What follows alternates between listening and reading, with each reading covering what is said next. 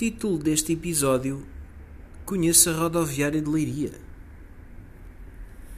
Eu conheço a rodoviária de Leiria por dentro e por fora há já alguns anos e fui utilizador assíduo dos transportes e conheço algumas das realidades vividas. Mas o estado de degradação deste edifício eu acho que é um ultraje para qualquer cidadão leiriense.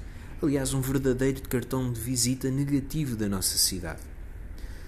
Mas de alguns anos para cá, o prédio ganhou algumas melhorias nas zonas comuns e foram muito poucas.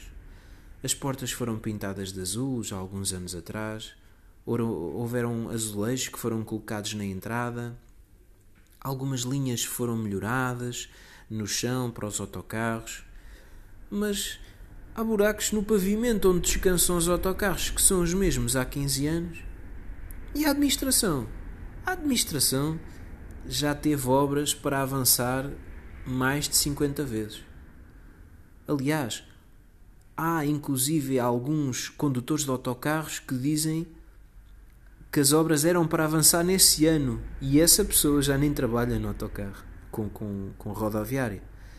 Mas por diversos motivos, estas obras têm vindo a ser chumbados na especialidade por arquitetos. Eu acho que aqui reconhecimento de quem falhou e os timings que foram feitos foram sempre infelizes. E já depois desta pandemia. A minha principal preocupação tem sido sempre os vidros partidos nas traseiras do edifício que comunicam com o Rio Lis. Esta via é atravessada por centenas de crianças, por turistas de todo o mundo. A degradação é tanta ao nível de que o cuidado é tão baixo que todos sentem vergonha por este prédio e inclusive até já mereceu comentários negativos da própria autarquia em Leiria. Mas num ponto podemos concordar, que não se pode retirar este importante eixo do centro da cidade, por ser um fim anunciado de lojas, de comércios locais, como aliás foi acontecendo em alguns exemplos, como é o caso da Brandes. Tomem nota àqueles que falam de boca cheia que o melhor era tirar dali. Mas pensemos bem Será que devemos tirar a rodoviária do centro de Leiria?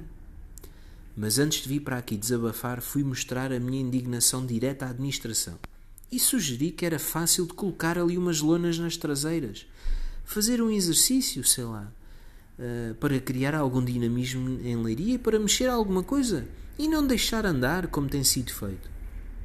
Aliás, era tão fácil colocar uma lona e, por exemplo, haver pessoas que pudessem grafitar, sei lá. Ao falar com a administração, foi-me dito que as obras, em princípio, iriam avançar em janeiro de 2021. Agora vamos ver qual é que é o janeiro. E depois de alguns atrasos com o projeto que não puderam ser realizados, vamos ver com esta atual conjuntura se se vão realizar ou não.